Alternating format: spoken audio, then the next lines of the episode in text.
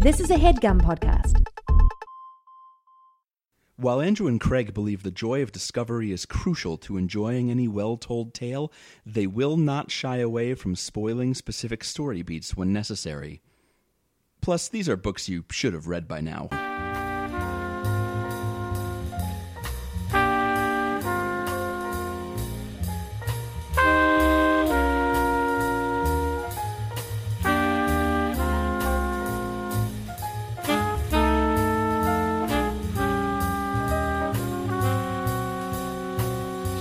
Let's get this out of the way, Andrew. I'm sick. You're This sick. is I've got soup here, so apologies in advance for any soup noises. yeah, Craig's gonna eat soup on our podcast. I don't know if I'm gonna. You got 24 hours in a day to eat soup, and like the other 23 were apparently deemed not good enough. And this one, it's the souping hour. the soup wasn't ready yet, and then we needed to record. And as you can't tell, if you whoa, if you can't tell, I need this soup desperately to live. God. So yeah, forgive any soup slurping noises that we make on this here podcast It's here. more likely that I will just spill soup on myself and start screaming. Welcome to That's- Overdue. this is a podcast about the books that you've been meaning to read. My name is Craig, My name is Andrew. also known as the Soup Boy. The soup soup boys. Soup Welcome to Soup Boys, Soup Kids, our new podcast about soups. About teens who love soup. As you know, it's Souptober. I mean, Spooktober. Uh-huh. Here on Overdue, and that means a month of spooky books. Last last week we read Howl's Moving Castle, which is kind of spooky light Yeah. in that there there are witches and elements of magic and stuff, but it's not setting out to scare you, I don't think. Unless you're scared of aging, which as we established, I very much am. Yeah, that's true. Yeah, unless Mm-hmm. you're like scared of talking fireplaces or a man who got turned into a dog, like if that's not if that's like a little scary to you, then you know, spook it I would up. be I would be scared to run into those things on the street, but I'm not scared of reading fiction about to them. read about them. Yes, that's true. Uh, Andrew, we're gonna get spooked this week. I hope. Gonna get spooked. What did you read for the show? I read The Woman in Black by Susan Hill. It's Okay. a ghost story. Oh, it's an actual factual ghost story, huh? well, actual. It's not like its factuality. I think is up for debate. It's not based on a true story. You got a mouthful of soup. Uh I couldn't resist myself at least once. It's fine. We'll move on. I won't eat soup anymore. you can eat soup. Just. I guess I just need to give you like more of a window to eat soup in. Yeah, I kind of I kind of expected you to talk a little bit longer. I could get All that right. sweet potato down, but we're good. Sweet potato soup. It's Is sweet- that what's good for a cold? Sweet potato, chicken, and barley. There's some carrots and celery in there, and some parsnips. It's kind Hmm. of delicious. Sounds like okay soup. Come on over and eat the soup with me. I'm not gonna eat your soup. You got all your germs in it. There's a whole pot downstairs. Let's talk about your book instead, I guess. Okay, instead of soup, this is. I mean, it's, yeah, for It's soup written- kids, it's weird to talk about a book, but I guess Our- you're sick. So we are spooking our audience uh, by having a podcast within a podcast again. Every week, I've worried. again. So what All do right, we so- what do we know about Susan Hill? Who Here's what I know book? about Susan Hill, and why don't you cram some more mouthfuls of soup in your sweet mouth right All right, now, here I'm I gonna go. ta- I'm going to be talking about her for a bit. Uh, she was born in 1942. She is an English author of fiction and nonfiction. Um, she had a novel, I'm the King of the Castle, that won uh, an award in 1971. I skip pronouncing the name because I cannot. Somerset Maugham. The, yeah, the Somerset Smog Award in 1971. and uh, she was appointed commander of the Order of the British Empire in 2012 for services to literature. Did you know, Craig? Well, I know that you know because I told you, but while I was researching this, I found out that Mary Berry from the Great British Bake Off had also been knighted in 2012, which See, I think is just like pretty cool, like a pretty cool way to get knighted. Yeah, Is It- well, just it was, bake bake your way to knighthood with Mary the- Berry. It was the birthday honors of the Queen in 2012, where she gave she gave a knighthood to Kenneth Branagh. I think Kate Winslet also got a CBE, and so apparently, like the Queen was just like everybody. Everybody I like, come on in. You're all parts of the British Empire now. You got to figure the queen at this point. Like every every birthday she has is like, like this is the last one, right? Like this. This is the one where I can pull out all the stops and really go crazy. She's waiting for that for that uh what's his name? Frodo? She's waiting for that Frodo birthday where she gets to just disappear Mhm. and leave everybody with spoons and stuff. That's the 111th, if I remember properly. Oh, okay. I, she's got a ways to go. She's got a bit. um, she published her first novel at the age of 15. It was called The Enclosure, and it apparently kicked up a lot of criticism at the time because of how racy it was. Um, the Daily Express said, "Schoolgirl writes sex novel." If you want to just get a window into the timbre of the of the criticism, is basically this isn't appropriate for a 15 year old girl to write. yeah, she was writing it in her first year of studies after her family had moved to London. Um, and she, I think it was about like a middle aged couple. She said in a couple interviews that her first, she she called it a bad book, but her first, I mean, she was 15 in Yeah. her first book. Like fine. that's fair enough. uh, but she did just like send it out to a publishing house and it got printed. That's pretty cool when you're 15. Yeah, it is pretty Um, cool. But she was, she did say like at an early age she was fascinated by characters who were older than her. Like she wanted, she didn't know what adulthood was, and she was using fiction to like figure it out and guess at mm-hmm. it. And apparently, it involves a bunch of sex. So Her parents' marriage, also, it should be noted, was only okay.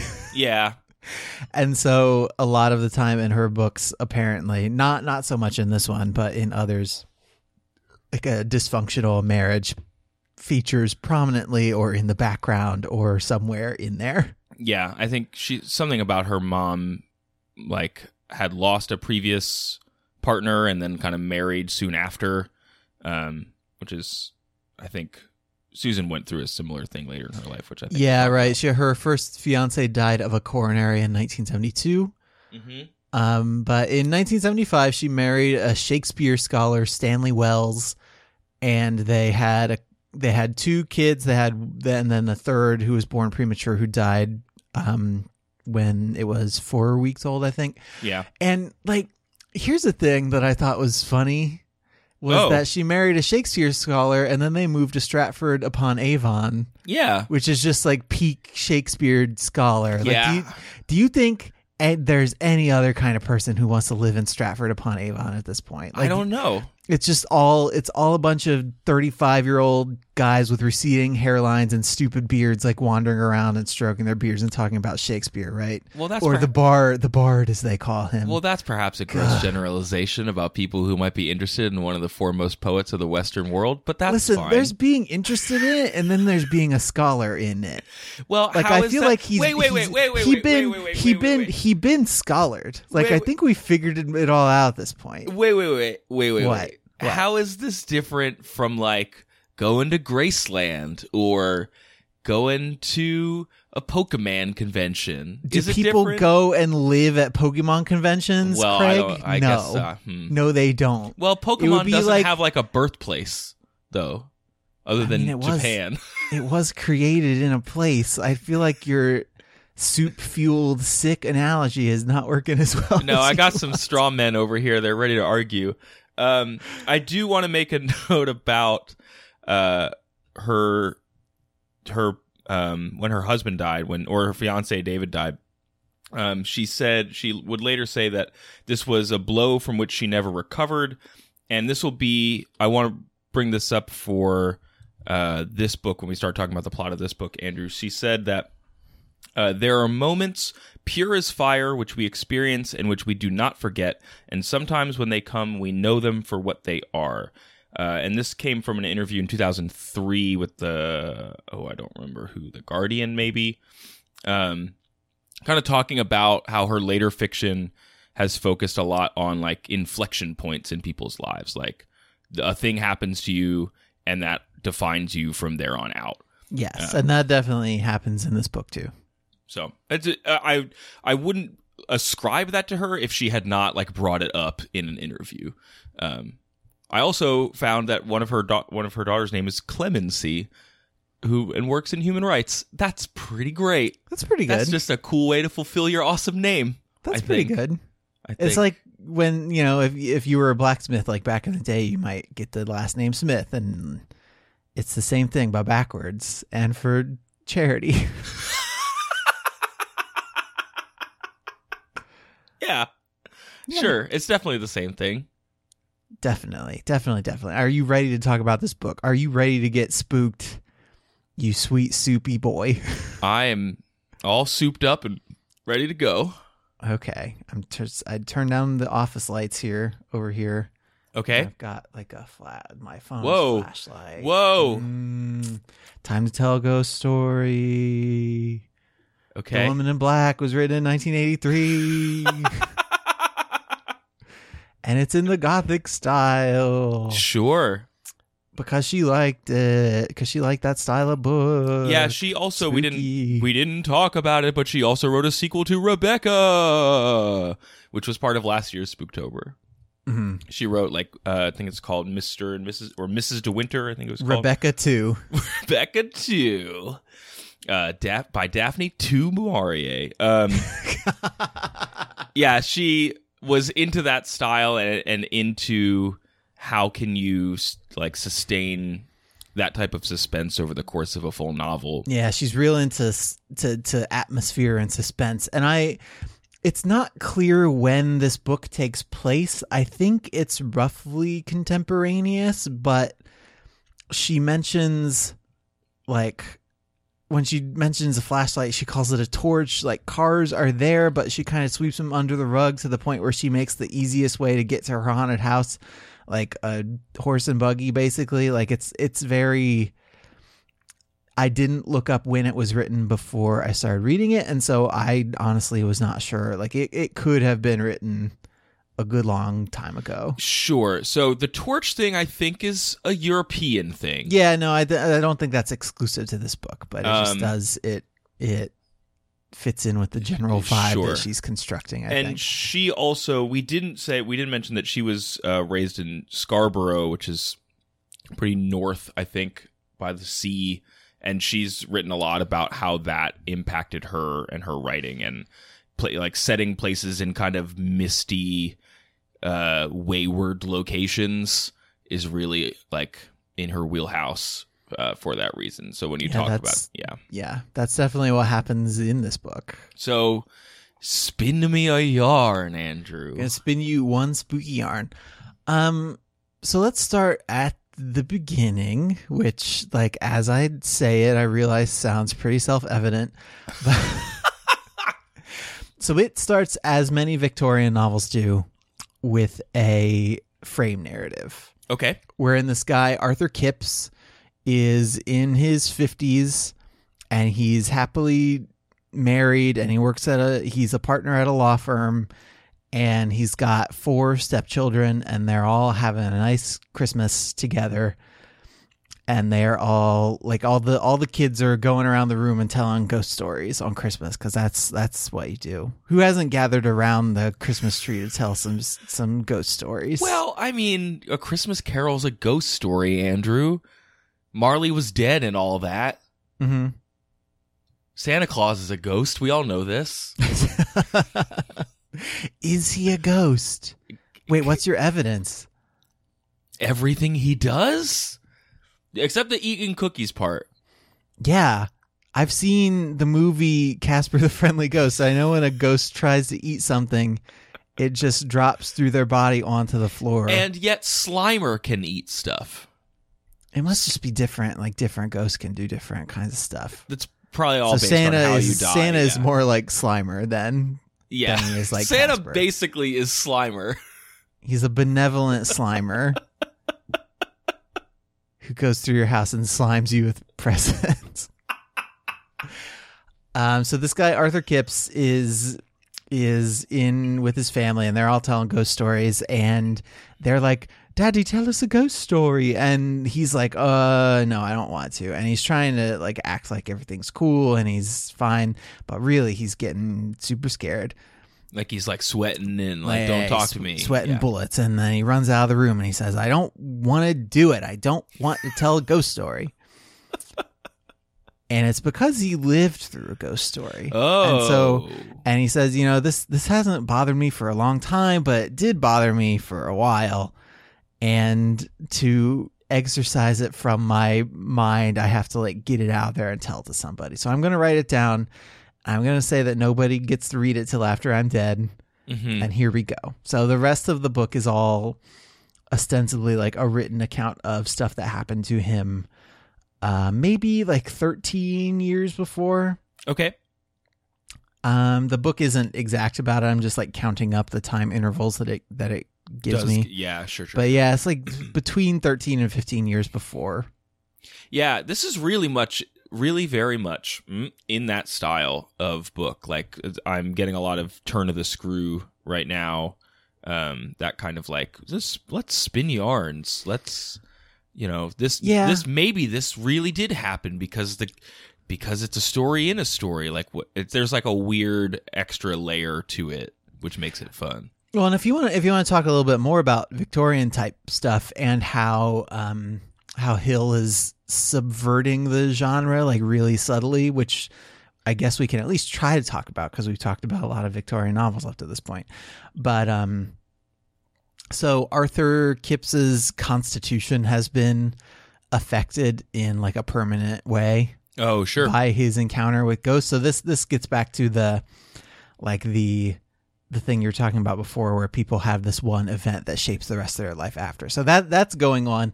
But like a lot of the ways in which Hill talks about Arthur just in the way that he's affected by cold and the way that he responds to this this story it's very I'm gonna say like feminine, but understand that I mean that within the context of like Victorian novels. So you would always you'd always get like this heiress who was very delicate and who like went outside without a scarf on one November night and came back and got consumption or whatever and died because Yeah, sure. because she was such a delicate flower. Like that's she is kind of talking about Arthur in the same way.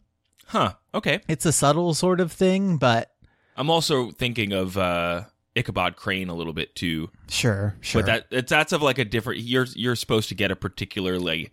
You're supposed to view him as sort of specifically effeminate. weak. or a feat, yeah. yeah, yeah. Which I don't think she's, as I understand, she's not judging him that hard in this. Sure. Yeah. Yeah.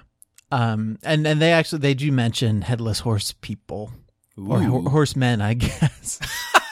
I don't have to make everything so politically correct. Uh, we didn't say for the record. I have seen a play of this book, Okay. but I have not read it. There's a fly on at my microphone, so you got fly over there, you got soup, like get it together, man. This they have done a lot of adaptations of this. There was a TV adaptation in 1989. like a TV There film. was a yeah, there was a BBC radio broadcast of it in '93. Um, another version of it on BBC Radio in 2004, and then a film adaptation in 2012 starring Daniel Radcliffe as Arthur Kipps. Yeah, which, as I understand, took some big liberties with the story. I have not, though. That okay. So I haven't seen that movie, but I do now understand. Like I know who the person on the cover of the Kindle version is. I didn't. I didn't take the time to figure out who the person was, but now I know. Okay, I, I want to come back to what the play does differently um, after we talk about the plot. Okay. So Arthur Kipps, we're flashing back. That's a flashback noise. Uh huh. We're going back to his time. He's like a junior executive person guy at this law firm. And his boss tells him that he needs to go out to Crythin Gifford um, to settle the affairs of one Alice Drablow, who is an old lady who's been a client for a very long time. And she probably she doesn't have like a lot of family or anything, but somebody needs to go and get her affairs in order because she's died. Mhm. Um, she was 82, 83. She was in her 80s. She lived a, a good long time. Um, Like the Queen. like the queen.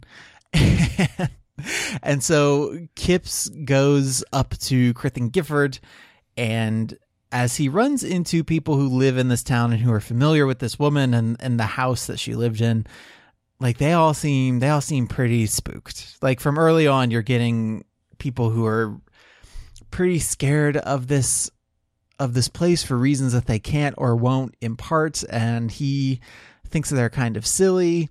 And he actually gets a little mad at them because, like, why won't, why do you keep like hinting around at this stuff without telling me? Just talk to me. And he think, you know, being from London, he thinks that they're They're just sort bumpkins. of backwoods, yeah, backwoods bumpkins who just will believe anything you tell them. Now, does now are they afraid of like the whole town, or are they afraid when they Just the hear house. her? Na- just the house. Okay. Just the house, but the the story and the events connected with the house have kind of cast a pall over the entire town in a way that we'll we'll talk about in a bit, I guess. Um, if you're just if you're just talking about it strictly at a plot level, there's not a lot that goes on. So Kipps Okay. goes out to the house. So the house is all by itself, surrounded by marshlands, and it actually is only accessible at low tide. So oh, when- there's like a is there like a bridge or something? it's like a it's a sandbar sort of thing. So yeah, he's so he goes out in this in this horse-drawn carriage or like a pony-drawn carriage, I guess, to this house, and he starts going through it. And well, I guess what what the first thing that happens is he goes to the funeral of. Oh well, um, yes. To confirm that she's Drablow. dead. Yes. Yes, right. And while at the funeral, he sees a few odd things. He sees this woman who seems to be like so wasted away that her skin is like pulled taut over her skeleton. Like there's not a lot of of muscle or fat or anything under. She just looks she looks very unhealthy and very bad. What's she dressed in? She's dressed in black. Uh oh. But it's a funeral, so like it doesn't seem ominous at the time. Okay. She is in black, and that's acceptable. Her skin is just taped onto her bones, less acceptable. Yeah. She Okay. looks a lot like bluish gray. She just doesn't look great. And he also sees like lining the cemetery, like at the, at the fence, like these, like a couple dozen sad looking kids. Oh, And he tries to wave at the kids, but they don't like wave back or anything. what are they? just are they like sad. singing a sad cover They're of a Radiohead do- song? No, they're not something? doing anything. They're just looking at him. Okay. They're just standing there looking. But I'm a creep. I'm a loser. Is this a reference to something that I what don't? What the hell am I doing here? I don't. Is this a reference I don't get, or are you just here. all hopped up on Nyquil and soup? Cause I'm a creep. Actually, it was the trailer for the Social Network. I think they they had this like ghostly It had choir singing. kids singing a Radiohead uh, song. Yeah, this is a deep cut, my dude. yeah, that's cool. so the kids are just staring though. Are they staring Kids at him or at her? They're just standing there staring at the whole thing. Um, and so they're like the the few people who came to this funeral are all leaving, and he goes to this guy and he's like, "Who's that? Who's that spooky lady who looks so bad?" And the guy who he's asking just like gets really really agitated and and like says that he didn't see her and like and and Kipps is like, "No, well, she's right over there. Just look at her." And he gets even more agitated and and then they leave the funeral. Okay. Um, and he goes, I think the next day, like he wakes up this morning before he goes out to the house, and he is so full. He's so full of beans. He's full of vim and vigor, and he's just like, I, I feel ready to take on the whole world. And it's like the last time that he ever feels like this in his. I was gonna life. say like, why did you bring this up? And then I was like, okay, he's gonna spend the rest of the book being enervated yeah, and like worn down and scared into his soul. Okay. Yes, right, exactly. And so we take note of this last joyful day because He ate a bunch of beans and then farted the rest of the day until he saw a ghost, I guess. no, it's an expression. Full of Really? Yeah, Is that an full of beans. expression? Yes, absolutely. That means like you're lying, like you're full of beans. No, that's not what that means. So he goes he goes out to the house Mm-hmm. and the horse and buggy guy leaves them and he's like I'll be back when the when the you know, when the tide is back out. And so Arthur sets about going through these papers and and looking around the house and he sees this like crumbling sort of church thing like nearby and there's like a family cemetery nearby, and he sees this woman again. And he goes to like try and investigate further, but he can't. He, like she disappears, and he doesn't know where she possibly could have gotten to. Um, and then this big old thick old fog ro- rolls in, and he's he's decided, you know, I've I have scoped things out. I'm gonna I'm gonna go back to town tonight. I'm gonna get a couple days of food. I'm just gonna come back. I'm gonna stay here at the house. I'm gonna blow through all these papers. I'm gonna go back home. Has anyone like hired him specific? Is there anyone in town that's like his contact, or is he just rooting through these old ladies? This old lady's No, he's he works at a law firm, and this lady died, and he has been sent to like get her estate in order because she didn't have family to do it. But, But there's she not like a was she was there a, or anything. She was a client at this at this firm where he works. okay. But there's not like a there's no one like a caretaker or anything. Is what I'm asking. Not of the house explicitly. Okay. okay. Um, and so this this big old this thick old fog ro- rolls in, and he's trying to walk back to uh, Crythin Gifford across the sandbar sort of thing, Mhm. but he realizes quickly that like he can't see very far around him, and he better go back. And so he hears the the you know the noise of a of a carriage or a buggy or whatever being drawn by a horse. Hmm and he figures that it's the guy coming back to get him. But then he hears the the sound of it getting like bogged down in the in the marsh. And he hears the sound of like a horse and a and a little kid like getting sucked under and then Those are very specific sounds. yeah and then he doesn't hear any noise anymore Huh.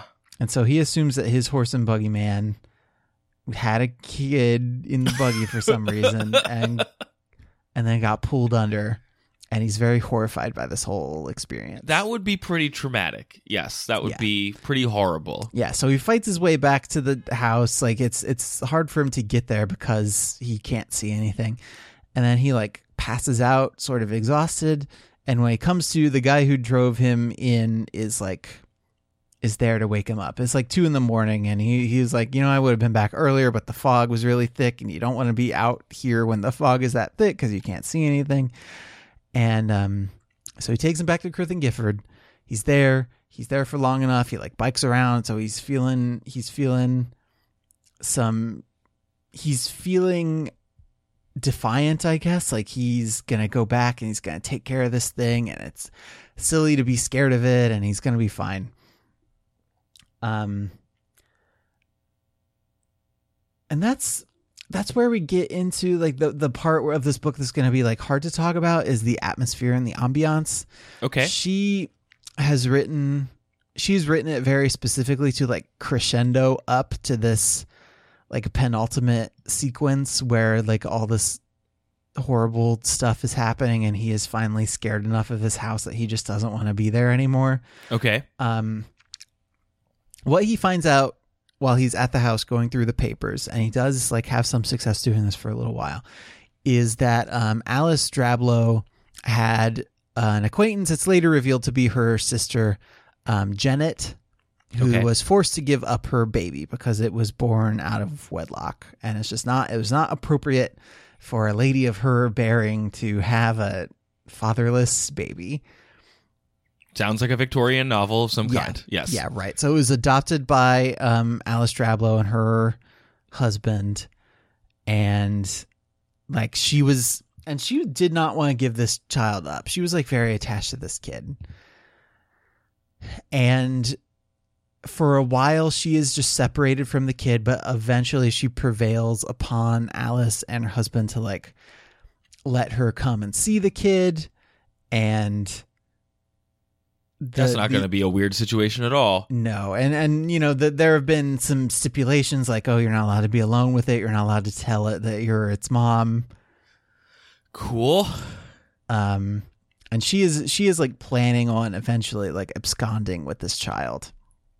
How are, how do you know that? You get some like, letters Okay, like for some of it, and then Okay. he hears some more of it from local people. okay. Um, but one day, as the child and and Drablow's husband, whose name I don't remember, and I'm not going to look it up. It's not important. they are driving back from town, and they get caught in a marsh Oh, with- in their horse and buggy. I s- oh. And so it turns out that the ghostly sounds that our our boy Kipps has been hearing this whole time was the sound of this horse and buggy getting pulled under with this kid on it. And Jennet was there watching in the window the whole like watching time. the oh god, yeah, like watching her son die. That's not cool. Yeah, not great. And then she gets Jennet gets a wasting illness and dies 12 years after that. Okay, not like instantly, and No, she doesn't not take her life. but- yeah, okay. Yeah, but ever since then there's been, you know, there have been hauntings. This this you know, the ghost of Jennet has has been around and she's really she's really really upset. She's upset at the circumstances that made her give the kid up in the first place. She's upset that the kid was taken from her. She's sort of upset at her family too, I think it's implied.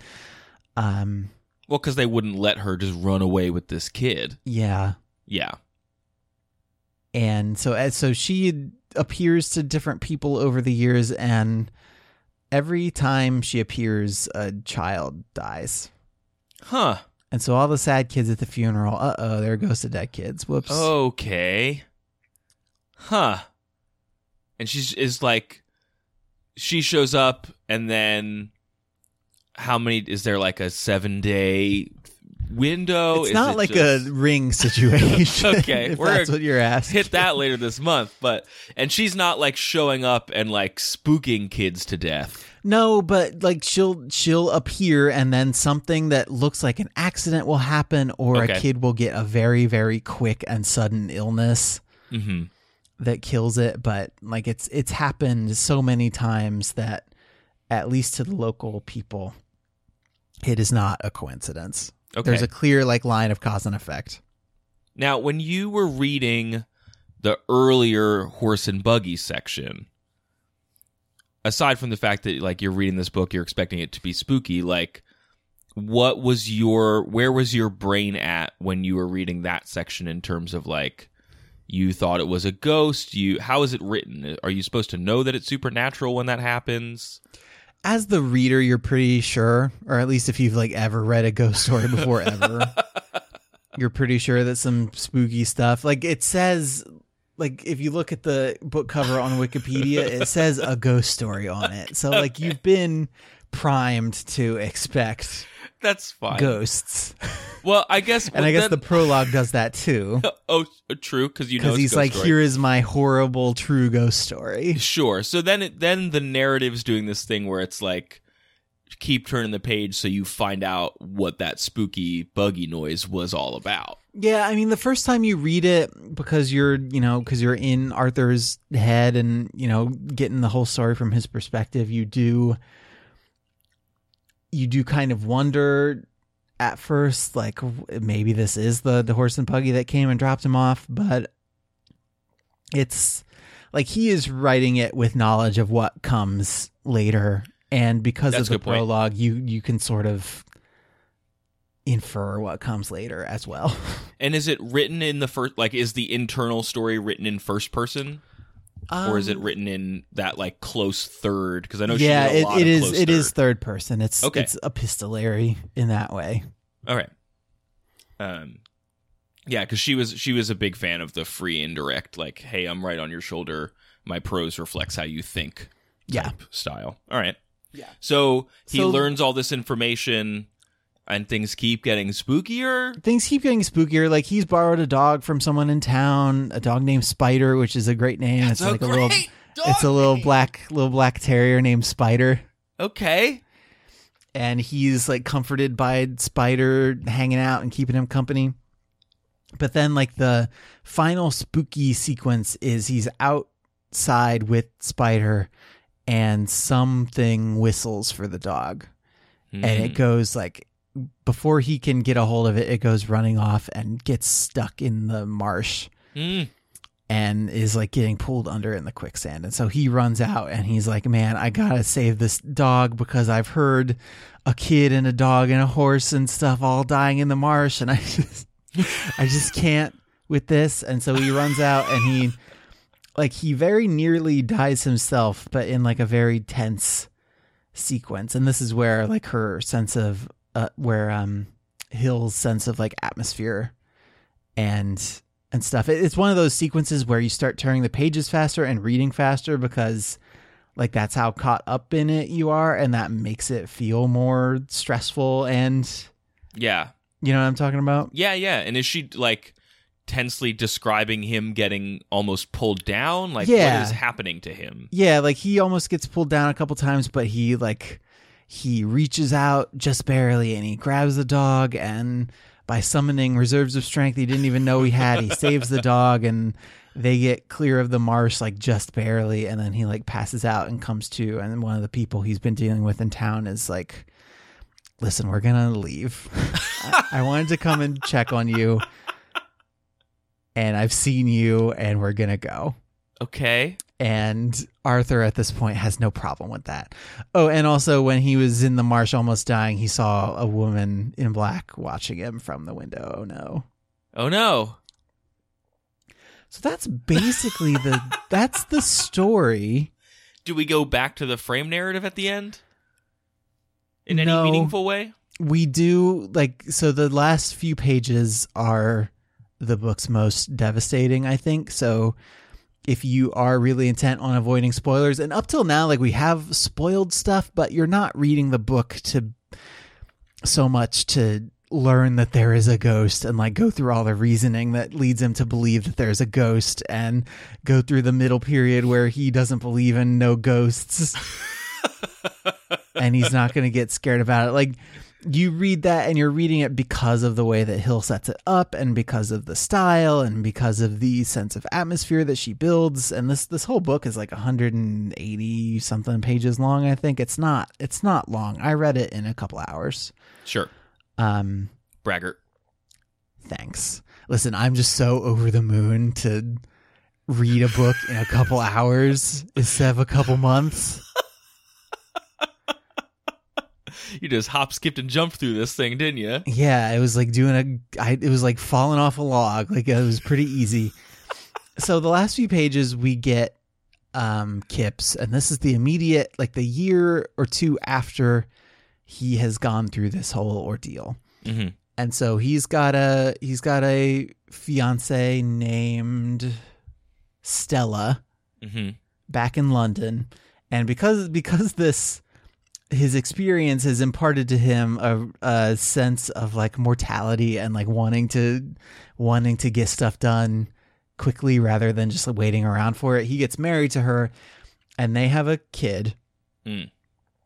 Um, and so one day they're in a park, and and at this point, I should note, and you probably know what's what's coming, but there was no kid that died when Kipps ran into the woman in black.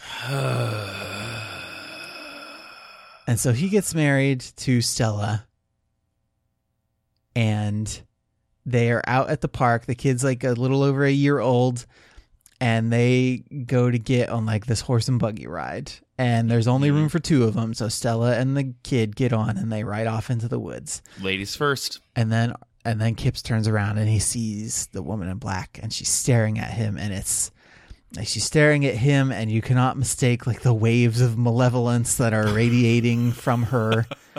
Just that kind of like, and then force of evil came Yeah. off of her. Right. You could smell it. hmm It smelled like potatoes.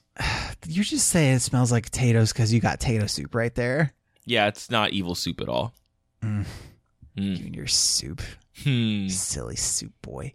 Hmm. Um so she's like she's standing there, the horse and buggy come out of the woods, and then she runs in front of the horse Whoa. and spooks the horse, and the horse goes a running and it runs headlong into a tree.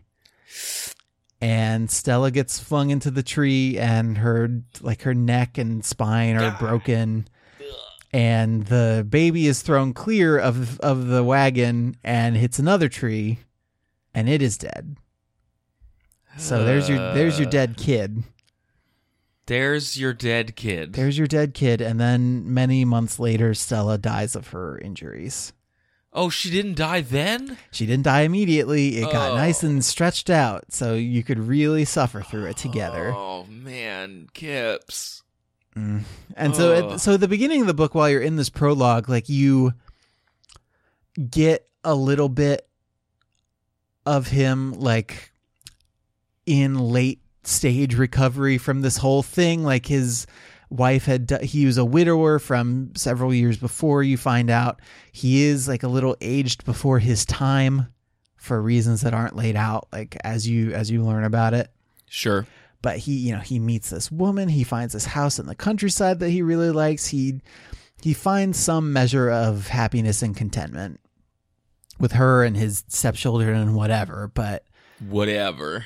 And this and and this request f- for him to tell a ghost story has just brought all this stuff back to the surface Is this the first time they ever asked for a ghost story? maybe i don't know like i don't i don't sit around with my family and be like let's tell ghost stories to each other like i pretty much only tell ghost stories because we do a podcast where we do a whole month about halloween and how halloween is cool That's yeah. I don't know. I didn't do like I was not a Boy Scout. I was not like campfire kid hanging out telling spooky tales Mhm. growing up. So Mhm. yeah, I guess. But I just feel like if these kids were so hungry for ghost stories that this would have come up by now. i think i mean he wanted to bury it obviously because it was very traumatic and it took him a very long time to forget it and Mm. and even though he is he is happy it's not it's not as though he is unaffected by his his time like there's Yeah, there is sure. literally a passage and let me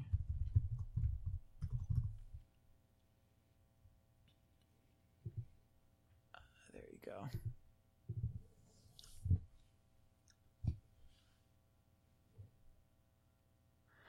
Uh, indeed, even now in later life, though I have been as happy and at peace in my home at Monk's Piece and with my dear wife Esme as any man may hope to be, and even though I thank God every night that it is all over, all long past, and will not, cannot come again, yet I do not believe I have ever slept, ever again slept so well as I did that night in the inn at Crythin Gifford. For I see that then I was still all in a state of innocence, but that innocence once lost is lost forever. So the book is real big on it affecting him deeply and permanently, even though on the surface he has like a, a quote unquote normal happy life. Yeah, so You it's not implying that he still sees her regularly or anything like that. No, no, it's just that his the the course of his life has been permanently altered by this ghost that he saw. Sure, sure. Hmm.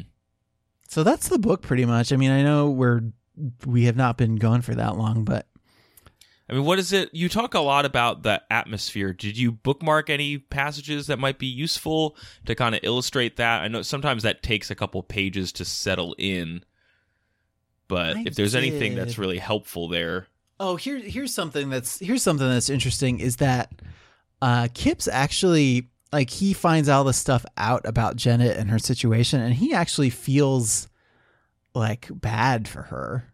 oh, okay, Like he really empathizes with her in a way that makes it seem particularly unfair that she decides to like target him and yeah. So and that was murder his family. That's what I was thinking. Oh my god, that's what I was thinking about when you said that she comes back and like finds him two years later. Is like there is not an explicit connection made between him and her. Yeah, like he had nothing to do with any of the stuff that happened. And the stuff that happened is something like 60 years in the past. It's old. And Yeah. Alice Drablow was like the last living person who was caught up in it at all. Sure, But it didn't like the fact that the townspeople weren't directly responsible for stuff did not keep her from haunting Well, haunting no. the bejesus out of them, you know? because all, well, all society was responsible for her not being able to keep her child, so they all get to get haunted. yeah. If you're if you're Jennet, So let me. I mean, I might just read like a real long hit me, passage spook here. spook me, I dare you. Spook you. Uh, let's see here.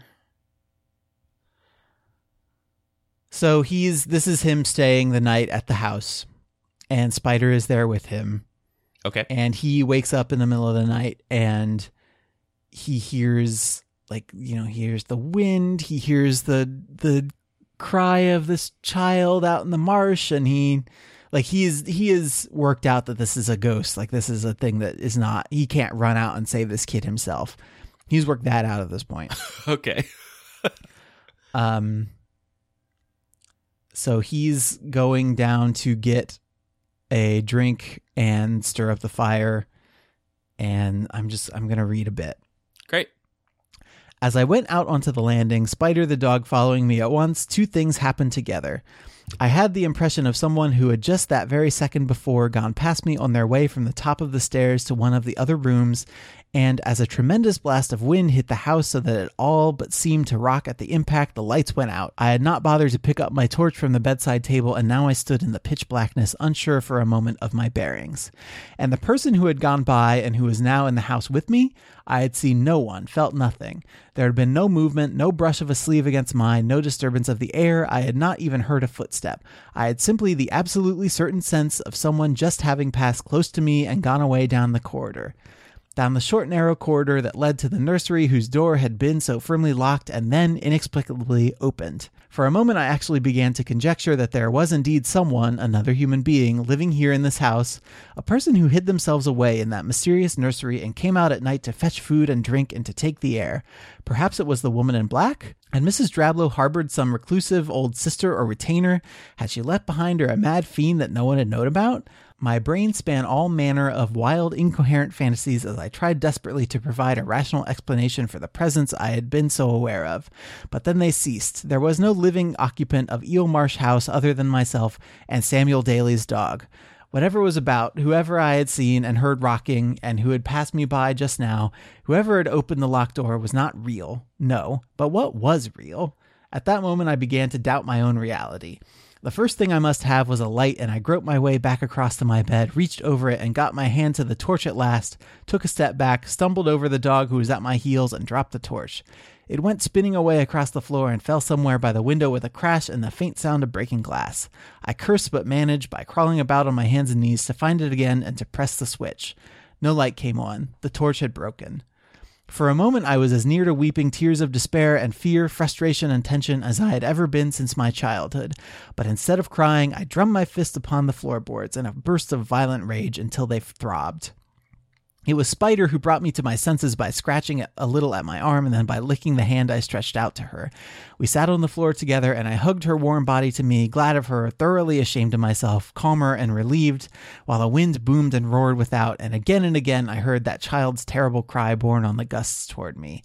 I would not sleep again, of that I was sure, but nor I nor did I dare to go down the stairs in that other darkness surrounded by the noise of the storm, unnerved by the awareness I had had of the presence of that other one. My torch was broken. I must have a candle, some light, however faint and frail, to keep me company. There was a candle near at hand. I had seen it earlier on the table beside the small bed in the nursery. And like it goes on Yeah, yeah. for a bit like this. And like, so nothing is happening that No. you and I can talk about on a podcast. Like, I can't be like, a guy dropped his flashlight and then had you get a candle. Well, That's yeah, what, it's like that's what is happening in this scene. in real time, dude takes a step. He thought a thing was there. Guess I'm not getting water. Oops, my thing's on the floor. Oop, I'm hugging a dog. This is nice, but I'm real upset. Yes, exactly. That's the Cliff's notes of this of this passage. but and and and if you've been reading the whole book, like so, you've got a few things already that that this is building on. Is like the the cry of the child. Mhm. There's been this mysterious rocking in a room as of a child's cradle hmm in this in this room that was locked and he couldn't even bust the door down but suddenly he goes up and it's it's unlocked and hanging open he can go in and it feels like a room that like the whole rest of the house feels abandoned Yeah, and like unlived in but this room does not yeah, that's a common trope. That's cool. yeah um Yeah, I and so I- one like one last Yeah, hit me. like to to so that that goes on for a bit. I have said that there were no other strange and dreadful happenings that night, nothing else to make me afraid except the sound of the wind and the completeness of the dark. And in a sense, that is true, for the nursery was quite empty and the rocking chair still and silent. All, so far as I could tell, was as it had been before. I did not know then to what I could possibly attribute the feelings that swept over me from the moment I entered the room. I felt not fear, not horror, but an overwhelming grief and sadness, a sense of loss and bereavement, a distress mingled with utter despair. My parents were both alive. I had one brother, a good many friends, and my fiancée, Stella. I was still a young man. Apart from the inevitable loss of elderly aunts and uncles and grandparents, I had never experienced the death of anyone close to me, never truly mourned and suffered the extremes of grief. Never yet. But the feelings that must accompany the death of someone as close to my heart and bound up with my own being as it was possible to be, I knew then in the nursery of Eel Marsh House. They mm. all but broke me, yet I was confused and puzzled, not knowing any reason at all why I should be in the grip of such desperate anguish and misery. It was as though I had, for the time I was in the room, become another person, or at least experienced the emotions that belong to another. Yo, that's pretty cool. Let me. Hey, that so that's that's on the thing. That's on a level that I like about uh, qualms about the person aside. Uh, H.P. Lovecraft's fiction as well, which is the like the especially in written form i think you get it better in novels than you do in film this like the haunting as a psychic or emotional experience not as a like a thing jumped out of a closet and spooked you Right, not the not the Doom 3 style. Like not monster closets no, not Not- monster closets, but like what if your family was dead? yeah like what if your Like perfectly kind of- healthy family was just dead yeah, that like existential horror that really makes you feel alone and miserable in the universe, you know? Well, I like that she takes the pains to be like, I've never experienced sadness before, and now I've experienced all of it in this room as if it were real to me. Yeah, like, that's I scary. Yeah, d- man. Like so, so that's that's why you read this book. You don't read Sure. it necessarily for what happens, though it is, you know, a very sad story. It is a little and and it is I think consciously a little stock. Like Yeah, just on the page, yeah. just like the the order of events like oh this woman got separated from her child and died and now she kills kids because she's mad that her kid died. like it's it's tropey. Don't don't belittle this ghost, Andrew. She's gonna come for you. I've never seen her. I don't believe in no ghosts. Only you not, believe don't, in ghosts. You don't believe in no ghosts, do you? I don't. You're not a ghost guy. no, I'm not a ghost guy. Okay. maybe we can explore that a little bit further on another Spooktober episode because I don't Okay. remember if we have before. I don't know if we have. All right. Um, it feels like something we would have talked about. though. I'll go back into the archives. It's fine. Um, but yeah, like you, you read it for the the atmosphere that she creates, the like her ability to put you in this character's head. Like that that that description of you know being young enough in life to never have experienced the loss of somebody close. Like I, and I think you too mostly. Like I think a lot like a lot of people our age are in that bucket, yeah. my- or at the- least a lot of the lucky people. Yeah, we might have talked about this on previous shows. Like the closest loss that I've had is probably my grandmother, but I was like in eighth grade, so I wasn't. It was impa- It was very impactful in my life, but I, it was not me as an adult losing a person that is part of my adult life. Well, yeah, and then way. and then mine was um, my youngish aunt and uncle both dying within a couple of years of each other. Mhm, mhm. Um, and yeah, like that. I would. I'm more affected, I guess, by the way my family is affected. I'm not Yeah. not not to say that it wasn't very sad and that I don't think about it with some regularity, but like day to day, like my life is just not altered that much by it. I guess yeah. at the risk that- of sounding a little callous, I guess. Well, no, but I think some of that comes from like how often was that person in your day to day Yeah, in a yeah, like yeah. tangible way. Yeah, right. know, and not- so I so I feel that more through people who did have more day to day contact with them. hmm Um, but yeah, like I haven't had a close friend die, like none of my siblings, neither of my parents. Like everybody's still good. Well, you've read The Woman in Black, so I'm I'm more worried about the ring, honestly, and I think Oh, you're God. reading that one. So I'm- oh no, I haven't really thought about the fact that I'm going to be reading that book, and then you're going to have already heard about it, so I can't give it to you. But we'll be talking about it on the podcast. Does that count? We'll find. I think everybody who listens to the podcast that'll count. We'll die. Uh, before we go, Andrew, I just kind of want to mention the play because the play, The Woman in Black, which was created only a few years after the book was published, was written by Stephen Mallatratt, I think. I don't know who that is. Should I know who don't that is? No, it's just the guy who wrote The Woman in Black. Okay. um, it is Fair. the longest running play in London behind The Mousetrap by Agatha Christie. oh, the one Uh, that the board game is based on. Definitely, definitely. Um, Action, Spoilers for board games. Fun Um, is catching mousetrap.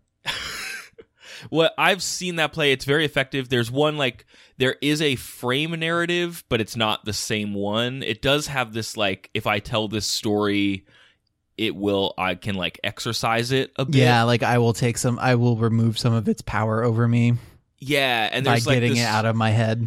what I do like, and I guess spoilers for this play that you should maybe go see, but um, what I like about it is they make whether or not the woman exists like they purposefully try to obfuscate it. Like it takes place in a theater.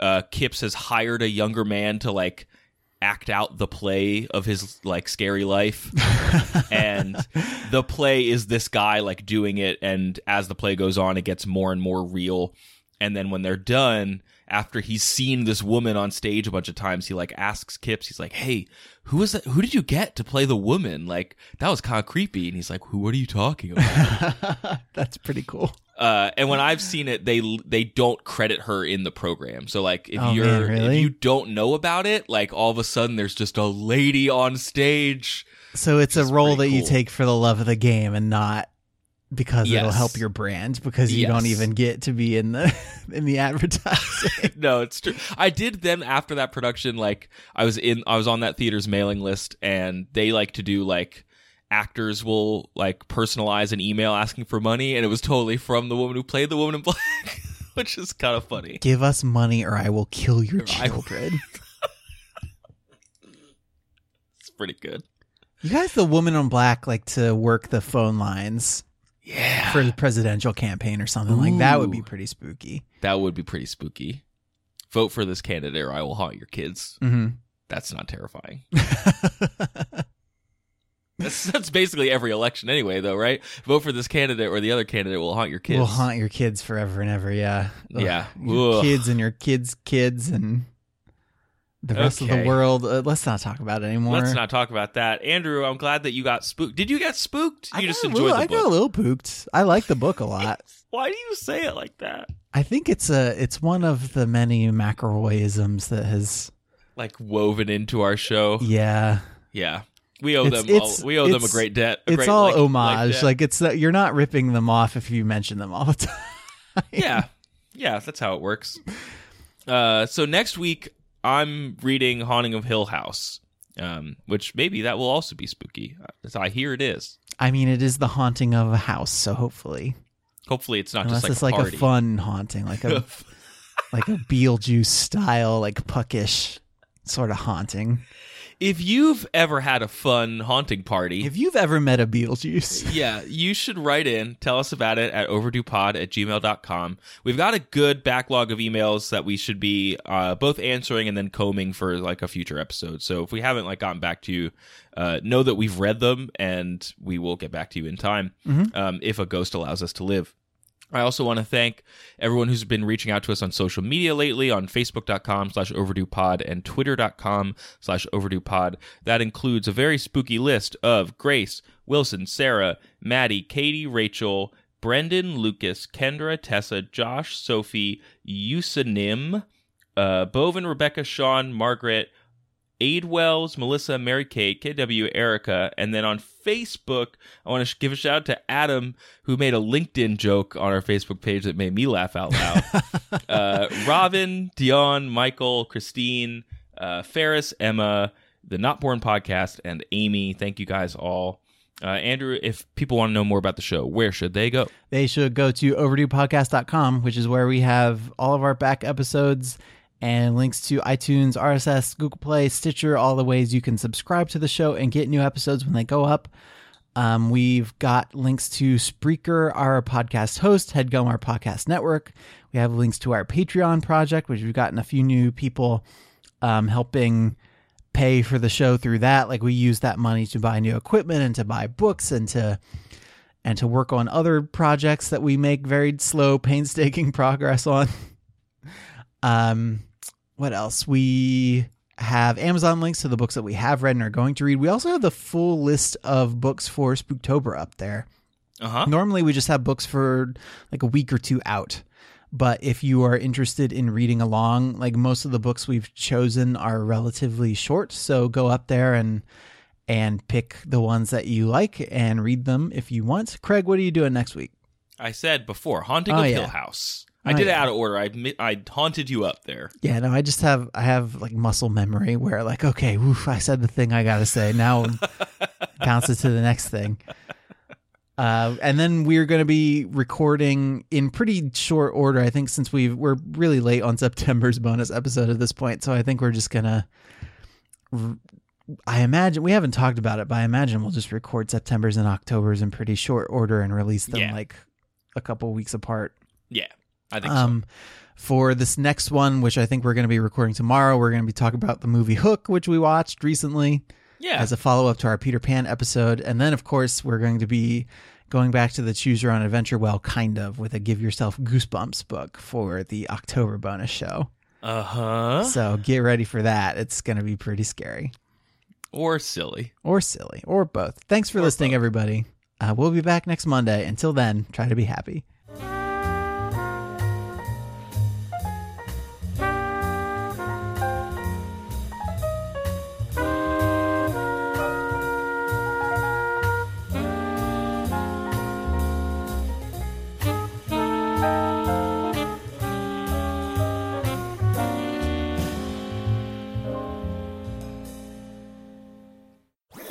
That was a headgum podcast.